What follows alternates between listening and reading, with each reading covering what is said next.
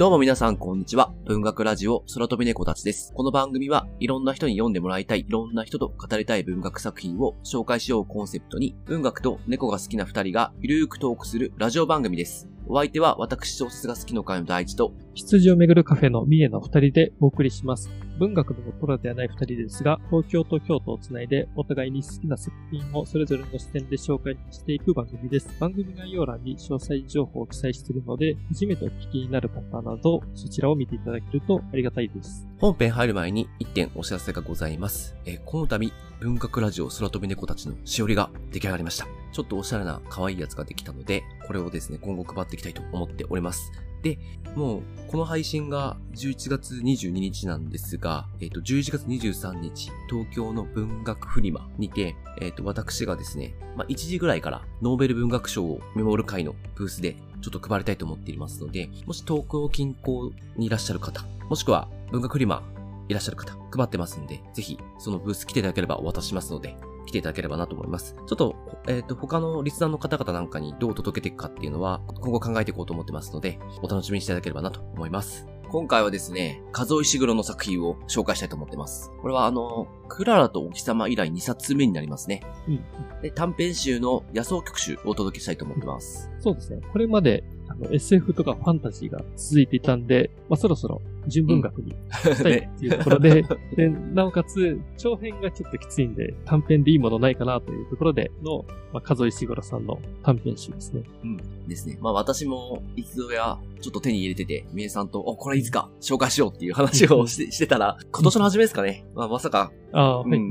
今年中に実現するとはちょっと思ってなかったんですけど、おと思って。そうだったんですね。うん、はいはいはい。まあでもいいタイミングだと思います。ね、うん。そうですね。もう読んだのがでも結構昔で、うんうん、もう確かね、数年前に一度読んでいって、まあすごい面白かったっていう印象はあって、でも内容とかね、忘れてたんで、まあ読み直すいい機会になりましたね。うん。じゃあ、署名いっちゃいましょうか。今回紹介するのは、和井しごろさんの野草曲集になります。土屋正夫さん役で、早川エピ文法から2011年に出版されています。私の方からあらすじを。ベネチアのサンマルコ広場で演奏するギタリストが垣間見た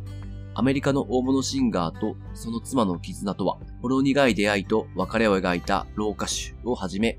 うだつの上がらないサックス奏者が一流ホテルの特別会でセレブリティと過ごす数夜を回想する野草曲など、音楽をテーマにした5編を収録。人生の夕暮れに直面して心揺らす人々の姿を切なくユーモラスに描き出した仏歌賞作家の初の短編集となってますね。そうか、この時はまだノーベル文学賞取ってないか。そうっすよね。そうですね。2011年でもですもんね。うん。まあでもね、門井茂さんってすごくもうこの時には有名で、うん、でも初めてなんか短編集を出されたのかな？うん、まあ、それで話題になったのかなと思いますね。私を話さないでの後に書いたのがこれってことですね。で、この短編集、さっきのあらすじの中であのテーマが音楽だったんですけども、副題にも、あの音楽と夕暮れをめぐる5つの物語、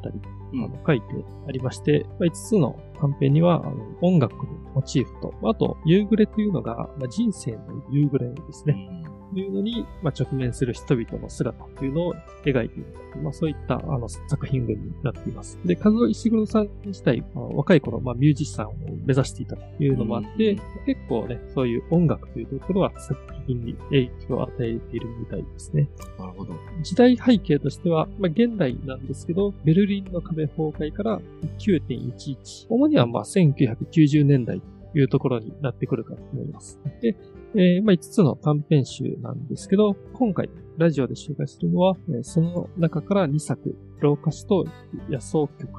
を、えー、これから話していきたいと思います。はい。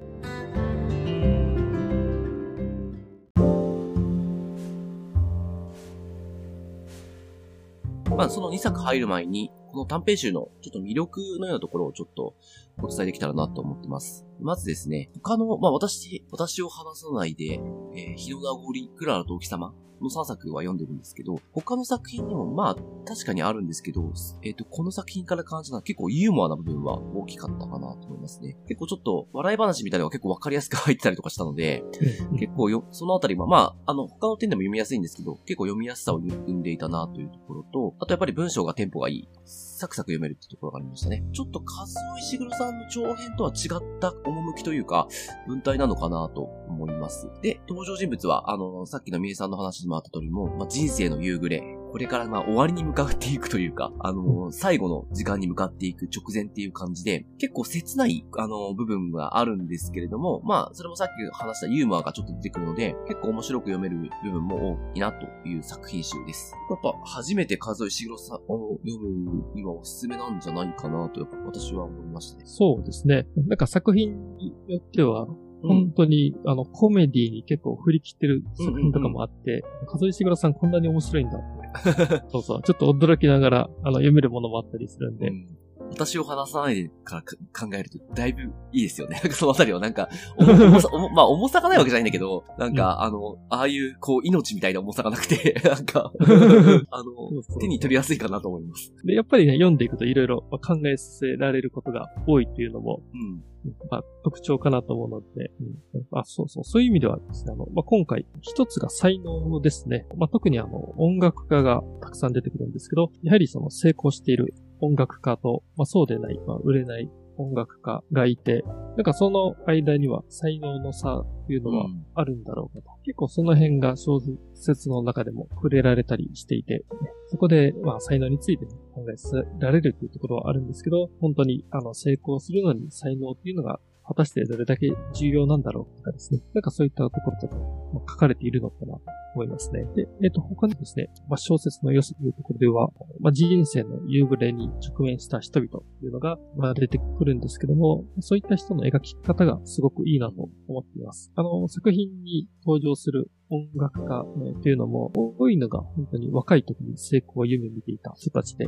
で、あの、まあ、才能もある人たちなんですけど、まあ、ただ思っていたような成功というところまでは実現せずに、まあ、今を迎えている、まあ、人生の夕暮れに直面しようとしている。まあ、そういう人たちが、あの、今どう生きていてで、この先どう生きようとしているのかっていうところが描かれていて、まあ、そういったところを読めるというのは、本当この短編集の醍醐味かな思っています。うん。ここは本当そうですね。あの、才能というところと、あの、うまくいかないっていう状況で苦しんでる方々っていうのは描かれてるので、結構そういう姿は共感してしまうところも多くて、うん、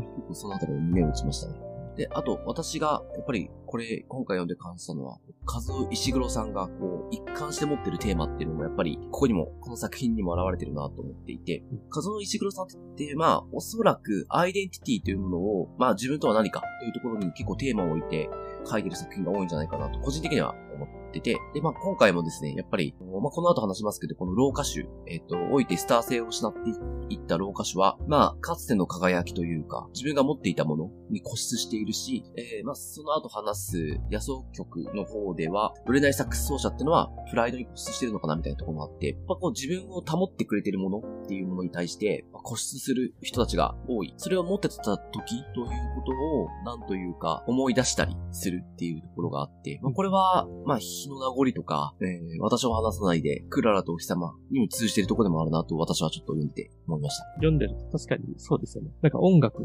だけが全てじゃないとは思いますし、うん、なんかそこから人生とは何だろうかとか、なんか人間って何だろうって結構問われているような気がしましたね。うん、うんそれは多分、和夫石黒さんが持ってるテーマなんでしょうね。うん、じゃあ、ちょっとそんなところで、具体的に2作紹介していきましょうか。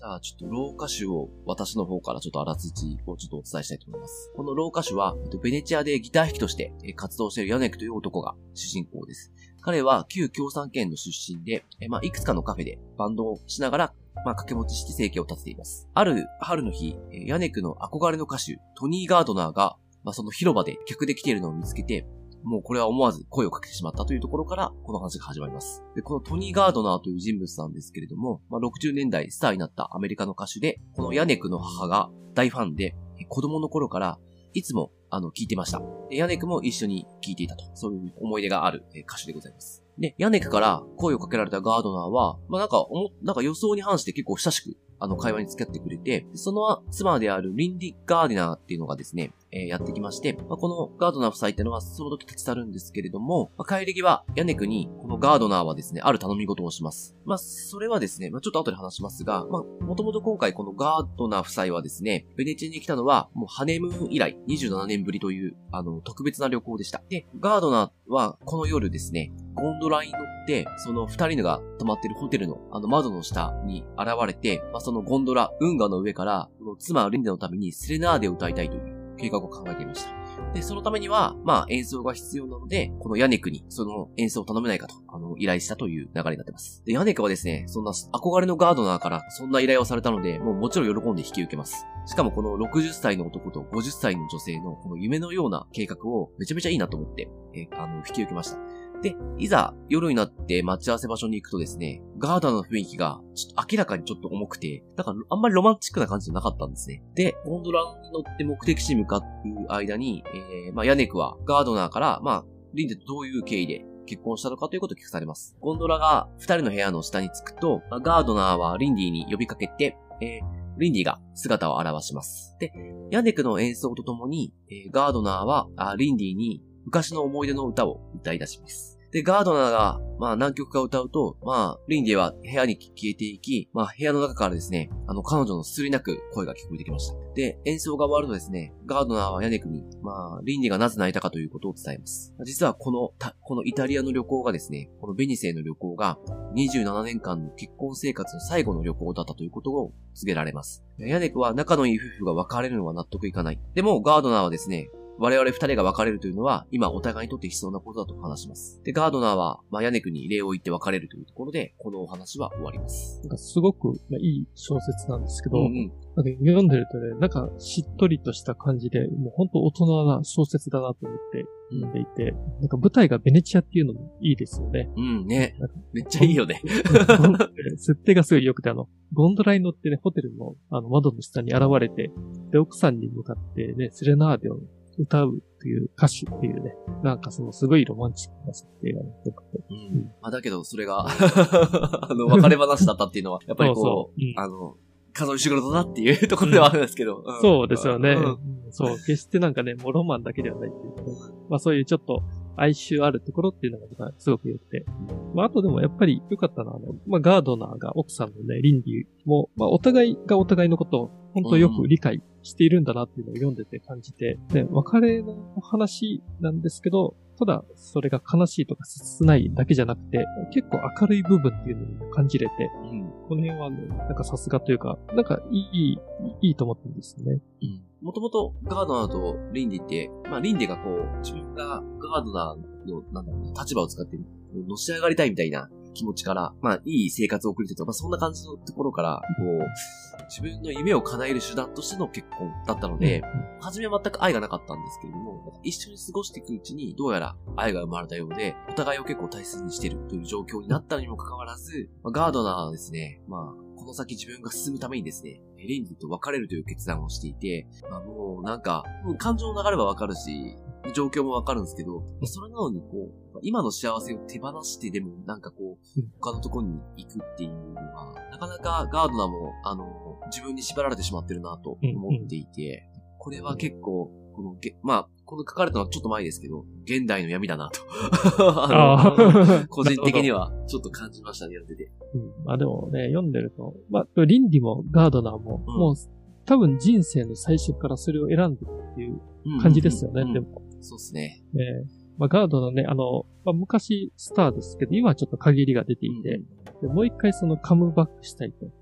まあ、そこにはやっぱり変化しないといけないというか、打って出ないといけない。まあ、そのために必要なことだっていう考えてますし、倫理についてちょっと補足すると、なんかもともとアメリカの田舎、あの、ミネソタ州で生まれ育ったんですけど、まあ、セレブを夢見て、ハリウッドスターとかがいるカリフォルニアに若い時にやってきて、まあ、そこでそういう、ね、スタート、あの、結婚しようと思って、まあ、ウェイトレスをしながら、まあ、日々あの、仲間と一緒に切磋琢磨、まあ、婚活みたいなことをやっていくわけですけど、まあ、それで最初ある歌手と結婚できて、まあ、セレブの仲間入りをするんですけど、まあ、その歌手が、あの、ちょっと人気が落ちてきたというタイミングで、あの、まあ、リンディはガードナーと出会って、その一回離婚して、で、今度はガードナーと結婚するという、あの、まあ、そういう経緯があったんですけども、リンディも、なんていうんですかね、自分でもう選んだ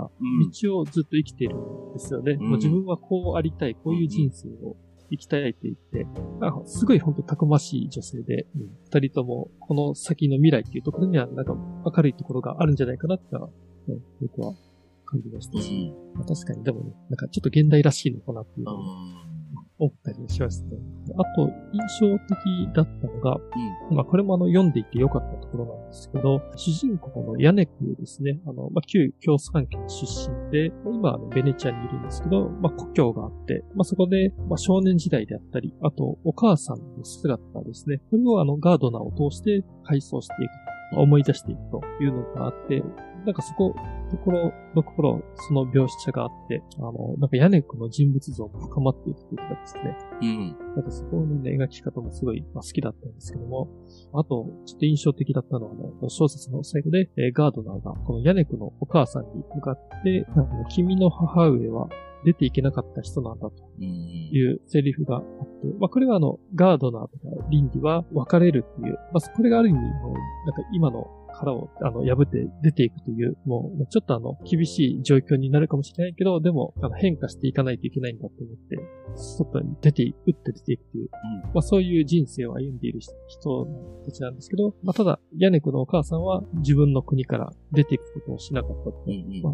出ていけなかった人なんだっていう、結構ね、ここはなんか痛烈にガードナーが言って、ちょっと心に残るような、シーンでしたね。なんか個人的な感覚ですけど、ここは明らかにガードナーの自分の正当化がちょっと見えたなって思ってて、このヤネクのお母さんとガーダーの状況と全く違うと思うんですよ。なのに、なんかお母さんは出てか、なか出ていけなかった人で、自分は出てける人なんだっていうことを言ってて、これはなんか、なんだろうな、なんか、いや、自分の方が正しいということを自分に言い聞かせてるポイントだなと思ってて。まあ、そうですね。うん。まあ、その、自分っていうのはあの、ガードナー、ガードナーとリンディそうですよね。ちょ、ちょっと嫌だなと思いました。なるほど。そうですね。まあちょっとあの、あの、ガードナーもヤネクのお母さんのことはすごい認めていて、うんうんうん、もう本当にもう立派な人だ、人だっていうのを、ね、褒めてるんですけど、まあ、ただ、そのヤネクがなんででもガードナーとリンディが仲いいのに別れないといけないんだって、あの、理解していないっていうところで、あの、まあちょっと対比で言ったんですよね。あの、自分たちはこうだけど、でも、君のお母さんの場合はこうだっていうでもなんかここは読んでて、ちょっと、あって思いました、ね。うん。まあ、あと同時にこういうセリフを作れる数石黒すごいなっていう、なんか、あの。これはね、いや、僕も結構すごいと思いました。いや、この小説、ね、なんかこういう、突然ズバッと言うところがあって、ねいや他の箇所でもあるんですけど、うんうんうん、こういうの書けるっていう、なんか、しかもそれがやっぱちょっと心に残ってくるんで、この石黒すごい。すごいよね。思いましたよ。まあ、悲しい話ではあるんですけれども、この主人公のヤネ君にとって、あの、ガードナー、まあ、ガードナーは他の方々から見るともう落ち目のスターというか落ち目の人物っていう形で捉えられてるっぽいんですけど、ヤネ君にとっては、まあ、いつまでも偉大な人っていうちょっと終わり方をしてて、まあ、そういうのはなんか結構個人的にはすごくいいなと思って。ヤネクも、この、自分が憧れてたというか、まあ憧れてたか、憧れてた人に出会って、その人とちょっと何かをできてっていうってなかなかないものだなと思うので、うん、そういう経験をちょっと通してこう、見せてくるっていうのがやっぱうまいなと、ちょっと個人的には思いましたね。うん。そうですね。なんかヤネ君にとってね、この人生経験って、なんかなんだろうって、あの、思いますし、うん、なんか本当いいですね。こういう、なんか人生の、本当にちょっとした一瞬かもしれないんですけど、もうそれは、すごい人生の中で、なんかもう、屋根くんにとってすごくもう大事なことだったと思いますし、多分屋根くんもこの先生きていく上で、ね、あの、この一瞬のことからすごく影響を受けていくんだろうなと思いますし、うん、で、そこにやっぱりガードナーの偉大さというか、やっぱそれが、今までは聴いていた曲であったのが、多分ガードナーという人と関わった時に、屋根くんもちょっと何か変化というか変わるかもしれないなっていう、なんかそういうちょっと予兆みたいなもの感じたりしました。うん、じゃあ、ちょっとこの辺にしときましょうか。ローカッシュ。いや、ローカッシュめっちゃいい小説だった。では、次に紹介するのが野草曲ですね。あの、先ほどの老歌手に続いてなんですけど、実はリンディガードが登場するという作品になっていて、さっきの老歌手に比べると、まあ、この野草曲は、まあ、すごくコメディな内容になっていて、まあ、面白おかしく読めるものかなと思っています。で、えー、どういう話かと説明していくと、主人公はあの才能もあるのに売れないサックス奏者のスティーブですね。そのスティーブがマネージャーにそそのかされて、まあ、顔面整形を受けるというお話なんですけれども、ただこのスティーブ、ちょっと奥さんとの関係も、えー、うまくいっていないという状況があって、まあ、その奥さんとの関係も修復したいという、あの、思いもあって、本当はその整形とかしたくないと思ったんですけど、そういうちょっと奥さんとの事情っていうのも考えて、まあ、整形をあのすることになってなります。で、しかもまあ、奥さんがなかなか、まあ、できる人というか、この整形ってすごくお金がかかっていて、あの、一般人なかなかできないんですけど、ちょっと奥さんがその手配をしてくれて、ティーブはもう本当にすごく有名な一流の整形外科の先生に手術をしてもらって、しかも、普通の人はなかなか泊まれないような高級ホテルに泊まって入院すると。えー、そういう設定になります。で、実は、その、スティーブが入院しているホテルの隣の部屋には、同じく、ね、整形手術を受けたばかりの、で、入院している、リンディ・ガードナーがいました。え、さっきの老歌詞に出ていた、えリンディ・ガードナーが、今度は、あの整形受けたばっかりで、入院しているという状況で、ね、登場している。で、え、スティーブはこれまであのゴシップで名声を得てきたリンディに対して、あの、まあ、いい印象っていうのは持っていなかったです。まあ、どちらかというと、えー、見下したような思いっていうのを持ってたんですけども、えー、まあ、しかも、最近もあの、リンディはトニーガードナーと離婚したばかりでニュースになっているいうので、まあ、ただ、あの、入院生活っていうのは結構退屈なもので、あの、しばらくすると、まあ、スティーブのもとに、リンディからお茶の誘いがあります。まあ、そういう話し相手をちょっとしてほしいということで。で、えっ、ー、と、ここから、えー、スティーブはもちろん、あの、リンディと、あの、会って喋るとかっていうのは、もう、まっぴらごめんだと思っていたんですけども、まあ、ただ、マネージャーであったり、そういう業界の、ね、なんか有名人と、ここで知り合っておくと、後々、その、メジャーになれる何かきっかけになるかもしれないと。あの、そういったところで、えー、スティーブは、まあ、渋々なんですけども、まあ、リンディと、あの、会って話をしていくと。で、まあこれが続いていきます。あの、一回だけじゃなくて、えー、まあ何度か会うようになっていって、で、あの、リンディもそのスティーブのことに興味を持っていて、そのスティーブのあの演奏が入った CD を聴かせてほしいって言って、あの、それを聞いて、で、あの、実際スティーブっていうのが、あの、すごくもう才能のあるサックス奏者で、で、あの、リンディがその才能を認めたりするという、えー、そういうくだりもあったりします。で、あの、まあ、これもちょっと面白いところが、あの、倫理が、まあ、結構自由気ままな性格で、もうスティーブも最初はいやいや会いに行くんですけど、なんだかんだ会うと、倫理のペースに引き込まれて、で、まあ、だんだん二人も、ま、仲良くなっていくっていうか、まあ、認め合っていくということで、で、ある夜ですね、あの、実はこの、二人が泊まっているホテルで、えー、まあ、ジャズのあの年間最優秀ジャズミュージシャン賞というですね、受賞式が行われるということになっていて、で、リンディが、まあ、日課であのホテルの中をうろうろ散歩するというのをしていたんですけども、あの、その受賞式で使われるトロフィーを偶然見つけてしまって、で、リンディが受賞するはずだった、えー、ミュージシャンよりも、スティーブの方がもらうのをふさわしいと言って、そのトロフィーを、えー、スティーブに渡してしまいます。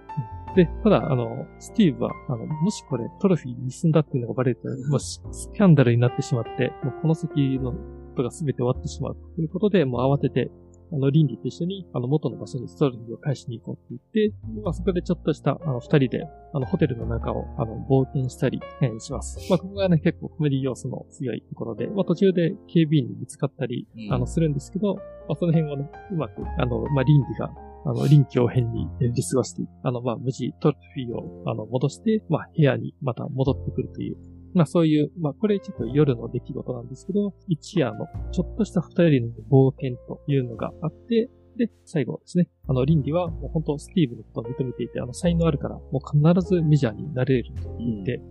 断言して、ただスティーブはちょっと自分に自信がないというか、まあ、自分が売れるっていう、まあ、メジャーになれるっていうのは、まあ、夢にも思えない。うん、まあ、でも、倫理はね、もう断言するぐらい自分のことを認めてくれると。これはどういうことなんだろう。ちょっと思ったんです。まあ、ただし、その、一夜を過ぎてからですね、会員するんですけど、そうなると、まあ、スティーブとリンジっていうのも、まあ、会うこともなくなる。で、まあ、そこでスティーブは考えますと、まあ、整形を受けたのがね、もともとその、売れないサックス奏者っていうところから、まあメジャーになりたいっていう、まあそういうマネージャーの思惑、まあ、もちろん自分の思惑でもあったんですけど、えー、というのがあって、手術を受けたものの、まあこれは人生の転機なんだろうかと。で、本当に自分はメジャーになれるんだろうか。まあ倫理が言っていたことっていうのは正しいことだったんだろうかというのを、まあ考えて終わるいう、そういう小説ですね。結構なんか、まあテーマも、まあありつつ、ちょっとドタバタコメディがですよね。あ、そうですよね。うん、結構ね、特にあのトロフィーを返しに行くっていうところはね、結構ドタバタで、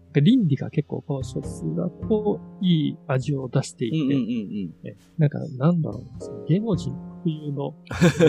なんかわがままというか、まあ、世間知らずっていうか、なんかね、そういうところがいい、ね、いい感じにも出ていて、でね、なんか結構その、スティーブを振り回してしまうっていう、うんうん、その展開がいいですよね。えっ、ー、と、老化書の時は結構なんだろう、ちょっとおとなしい方なのかなっていう印象が あったんですけど、これ、同一人物かって思うぐらいアクティブですよね。ちょっと私でもやっぱこの話で面白いなと思ったのは、まあ、そんなリンディがやっぱりこう、別れたガードナーの CD を聴いてるシーンとかあって、あ、やっぱその、ま、さっき話した老歌手の話が結構生きてきて、あ、うん、やっぱ好きなんだなっていうのがなんかちょっと、うん、あの、離れたくなかったんだな、みたいなのが垣間見えて、ちょっとそこがいいスパイスになったなと思いますね。なんかね、本当倫理のその人間性ってよく出てるなと思いましたし、うん。うん、まあそのガードの CD 聞くのもそうだし、あと、えっ、ー、と、倫理がスティーブを認めるところですね。スティーブの演奏を聞いて、倫理が最初、なんか、ちょっと不機嫌になるんですけども、まあ、それが、あの、才能に嫉妬していたんですね。うん。うん、まあ、でも、その後、あの、素直にティーブの才能があるっていうところところを認めて、え、なんか接するようになっていったんですけども、うん、まあ、この辺のね、その最初相手思った以上に才能があるというところでね、ちょっと期限になってしまうところとかも、だから、まあ、インディらしいというか、まあ、人らしいというところが出てるな。うん、結構、まあ、今回の小説では、あの、まあ、倫理がいろんなその人生訓というかですね、あの、そういったことを、まあ、スティーブに教えていて、まあ、さっきの小説だと、あの、老化師のだと、あの、ガードナーが屋根国、うん、人生とは何かみたいなものを教えていたと思うんですが、まあ、今回は倫理がスティーブに教える側になっていて、まあ、その中で印象的だったセリフが、あの、まあ、人生は一人の人を愛するよりも大きいということを、うん、あの最後の方で言っていて、うん、まあ、これも本当倫理の価値観かなと思うんですけども、まあ、一人愛するよりも、でももっと自分はやるべきことがあるというか、やれることがあるというか、なんかそういったのがすごく現れていて、で、これもさっきの老化死に通じることなんですけど、やっぱりその、あの、まあ、なんか出ていくという感覚ですね。うんうん、まあ、倫理、すごく綺麗な女性なんで、いや、果たしてその整形とかする必要ってあるんだろうって思われていたと思うんですけど、リンディにとってそうやって、やっぱり殻を破って出ていくっていうところっていうのが、本当はやらないといけないことだっていうのをすごく理解していて、で、おそらくそういったことを、あの、リンディはスティーブにも言っていたんじゃないかなと思いますね。うん、この二人って今日、リンディとこのスティーブ共通点っていうのは、まあ、まあ、包帯をしていて、顔に。で、まあ、要は、この人生の再出発の前っていう状況だと思うんですよ。で、やっぱこの感じが結構いいなと思って。まあ、さっきのロー歌手のガードナーもそうだったし、まあ、これが表題作野草曲集になってますけど、まあ、表題作に近い名前が与えられてるこの短編に、あの、この再出発前っていうのがすごく出てるなと思ってて、ちょっと私はいいなと思いましたね。そうですね。うん、僕は最後の、あの、本当読み終わって、うん、このスティーブが果たして、まあ、倫理のように、あ、うんうんうん、その出発、ね、していくことができるのかどうなのかっていうところはね、思いましたね。なんかそれまでね、スティーブって、なんか自分にやっぱり自信がなくて、うん、そういう、まあ、メンタリティだったと思うんですけど、ちょっと倫理と出会ったことでね、何かその辺のメンタリティの変化っていうのが起きたんだろうかどうなのかっていうところが、ね、気になりました。ここは見せずに終わるからいいですよね、これはね。うん、そうそう。で、どっちかというとね、最後はちょっと半信半疑というか、まあ、悩みつつ終わったっていうね、ところだったんで。では、えっ、ー、と、ここからですね、まあ、この短編集のちょっとテーマの一つでもある才能というところにえー、ついて、大地さんともちょっと話をしていけたらなと思っていまして、うん、まあ、このね、さっき話していた野草曲っていうのは、まあ、結構顕著にその才能があるだけではメジャーになれないというようなことを、まあ、作中の中で言っていたりして、まあ、果たしてその、なんか才能って何だろうとかですね、うん、なんかその、まあ、まあ、成功するのが果たして全てなのかと思うところはあるんですけど、うん、まあ、そういうのにね、えっ、ー、と、才能ってどれだけ必要なんだろう、まあ、才能って一体何だろうっていう話をちょっとしてみたいなとうん。思うんですけども、なんかそもそも才能とかうん。について考えたこととか あります？いや、もう私は常に考えてますよ。あそうなんですね 常にっていうか、自分の才能ってなんだろうみたいな。いや、み、みえさんどうですか？才能について考えたことあります？自分の才能、他人の才能。ああ、なんかそうですね。でも考えてたと思いますね、やっぱり。まあ一つが、あの、アウトプットかもしれないんですけど、だからその文章を書いたりするっていうところ、うんうん。まあその願願望はありつつ全然ね、なんかやってもいないんですけれども、そういう、なんかそういうのに自分って才能あるんだろうかっていうのはですね、なんか思いますし、まああとはそれ、才能あるかもしれないと思うから、なんか怖くてやってないのかもしれないんうんうんですけども、うん他にあんまり才能で考えてるっていうのは、うん。うん。なんかしいです。まあ、これ結構音楽に絡めた話が多いから、やっぱこの、あの、うん野草曲集の中で言うと、才能っていうとなんか芸術に秀でてるみたいな、芸術に対してこうんう力があるみたいなイメージが強くて、まあだから、まあ、今はさっき、みえさんが言った文才っていうことですよね、とかだと思うんですけど、もう、なんか自分はもっとミニマムに、仕事においての才能とか、なんていうのかな、ああ、なるほど、なるほど。はい。そっちを結構考えあ、ちゃないるほど。ますね。それってなんか、うん。まあ、交渉であったりとか、そうですね。コミュニケーション能力に、もう才能の一つだと思うし、まあそれが自分に秀でてる部分と全く足りてない部分があるなとか、あなるほど、うん、やっぱ特性があるなと思ってますね。だから、なるほど、なるほど。ちょっとうん、自分の才能をまだ自分は掴みきれてないと思ってます。なるほど。なるほど。で僕もね、今回そこでふと思ったのが、なんか才能ってすごく、まあ、大事なものだと思うんですけども、でもこれもし、あの、得意、不得意に置き置き換えたときに、うんうんうんまあもちろん仕事でも何でも、得意、不得意分かれてくるうん。のは人それぞれあると思うんですけども、なんかそんなにこだわるようなことなのかなというのをちょっと思うんですね。ああ、なんか確かに。うんなんか不得意なものはもう仕方ないし、うん。うん。まあ、得意なことをできるだけね、たくさんできたら、まあ、それでいいんじゃないかって思う方なんですけども、じゃあ、もし仮に才能が得意不得意で片付けれるものだったら、なんか人ってそんなに才能にこだわらなくても、なんか現状のあるがまま受け止めちゃっていいいいんじゃないのかなとうん。うん。思えるところがあってですね。でもなんか、こういう音楽であったり。なんか文章であったりの才能ってなると、どうもその得意不得意とは、なんかイコールで片付けてしまっていいんだろうかと思うところもなんか考えてしまいます。それで言うと、この小説の中に出てくる、音楽に対して才能を発揮したいって方々は、やっぱり彼らにとってこう目指すべき姿とか、まあ、理想の場所があって、そこにたどり着いてないから、たどり着くために動かなきゃいけない、しなくてはいけないことがあるみたいな感じだと思うので、なんかまたそれが、才能とはまたちょっと、なんだろうな、違う感じもちょっとしますね。うん才能があるけれども認められてないっていう状況じゃないですか。芸術関係において難しいところだなとうん思いますね。そうですね。なんかよくね、スポーツの世界でも言ってるしますけど、うんなんか本当実力の差って紙一重かもしれなくて、うん。ね、その本当メジャーな人と、ちょっとマイナーな人でも、なんかその紙一重かもしれないし、まあそれがもしかすると運かもしれないし、運以外のところで、あの、差がついているところがあるのかもしれないし、ですね。才能ってやっぱこう一緒くたに考えるとめちゃくちゃ難しい領域ですね。うん。考えるともう自分の才能って全くわからない。いや、いいそれは、なんかね、思いますね。いい年してますけど、自分の才能って何なんだろうみた いな。本当そうですね。まあ自分を理解しないんだろうなっていううん証拠ではある。まあ自分を100%理解することはできないと思うんですけど、自分の理解が深まってないんだろうなっていう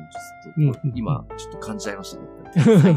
まあ、あとよくね、なんかその、まあちょっと成功というところにうん話行くと、まあ才能プラスでやっぱりその継続であったり、まあ経験であったり、うんうん。なんかそういうのの、まあ掛け合わせで人がね、結果残すかどうか、まあ、成功するかどうかってなってくると思うので、もちろんね、まあそういったところでやっぱ才能も大事かもしれないし、やっぱり何かその目指すものがを持て持てるかどうかっていうのもんそうですね。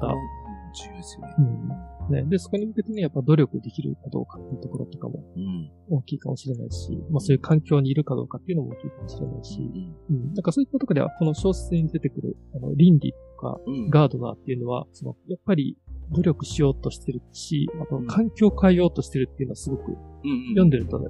感じましたね。うん。だからスティールも、あの、なんかトイレみたいな個室でずっとサックス吹いてるじゃないですか。あれも、あれもすごい才能に対しての努力だなって、ちょっと思いますし。うんうん、そうですね。でも、あれね、やっぱり倫理とかから言わせると、うん。なんか、そこだけじゃなくて、思い切ってもう人がいるところに、うん。もうなんか怒られようがななんだろうが、人前にバンって出て、なんか一曲吹けみたいな、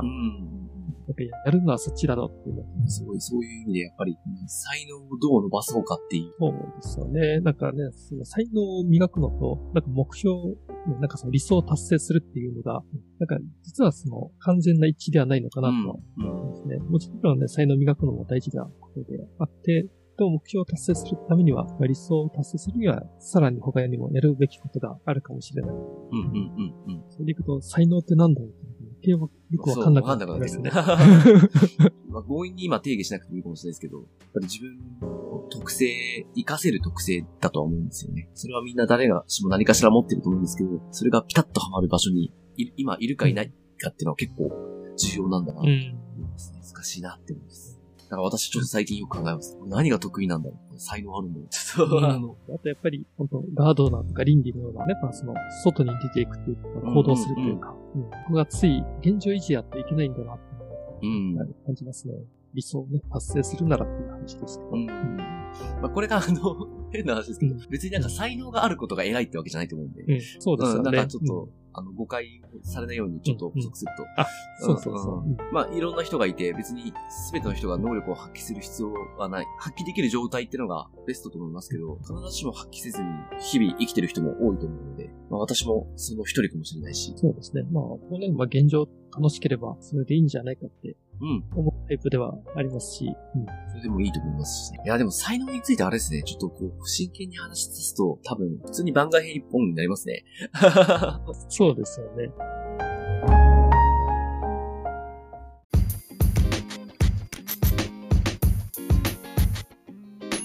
最後、あの感想とどんな人に読んでもらいたいか、ちょっとお話しして終わりたいと思います。じゃあまず私から。和尾石黒さんが持ってる、まあ、テーマっていうものがやっぱりこの作品集にも多く見られたなと思っていて、まあそれはちょっと話しましたけど、アイデンティティとか、自分とは何者かというところがやっぱり描かれてるなと思いました。で、短いながらもこんなに、あの、彼の作品の魅力をですね、味わうことができるというのはなんかいいなと思っていて、すごくおすすめだなと思いました。まあ、長編やっぱりどうしても読むのに時間かかってしまうし、まあちょっと軽めに読みたいなって人ににはおすすめかなと思います。さっきもお話ししましたけど、私を話さないでとか、クララとお日様みたいな、結構重い感じってのはあんまないので、まあ、なくはないんですけど、私、結構その、読む前まではちょっと身構えてたんですけど、読んだ時、あ、思ったよりも、あの、軽妙だったので、あの、すごく読みやすかったので、数えしぐろ読んでみたいなって人には、ぜひおすすめでございます。あそうですね。この短編集は、あの哀愁があって、ユーモアもあって、あの、大人な短編集だと思いました。まあ、才能の問題とか、夫婦の問題とか、まあ、いろんなテーマ、あの、取り上げられていると思うんですけど、まあ、同時に、あの、音楽がすごく作品の中で出ていて、まあ、読んでいるとすごく、まあ、音楽を聴きたくなる。まあ、特に、もうライブでですね、生演奏で聴いてみたいなと思いました。まあ、すごく、まあ、大人な小説なんですけども、ただ、あの、すごく読みやすいので、おそらくですね、学生さんとかね、うんまあそういったうん年齢の方でも楽しく読めると思います。あの、そういった点では、門石黒さん、興味あるけどまだ読んでないという人にはおすすめな一冊かなと思います。じゃあ、あの、カズオ石黒の野草曲集、まあ、このあたりにしておきましょうか。じゃあ、次回告知で終わりたいと思います。えー次回はですね、ジェニー・エルペンベックの、えー行く、行った、行ってしまったという小説を取り上げたいと思います。ドイツの方が書いた難民の文学でございます。ちょっと重そうだなと思っているんですが、かなり面白そうなので、楽しみにしていただけたらなと思っております。番組の感想やリクエスト、またこのラジオを聞いて紹介された本を読みました、読み返しましたなどございましたら、ハッシュタグ空飛び猫たちをつけて教えていただけると大変嬉しいです。Twitter やインスタの DM や投稿などでお待ちしております。メッセージフォームも番組情報欄に載せておりますので、そちらから直接いただいても大丈夫です。積極的に拡散共有していただけると助かります。ではまた来週。ありがとうございました。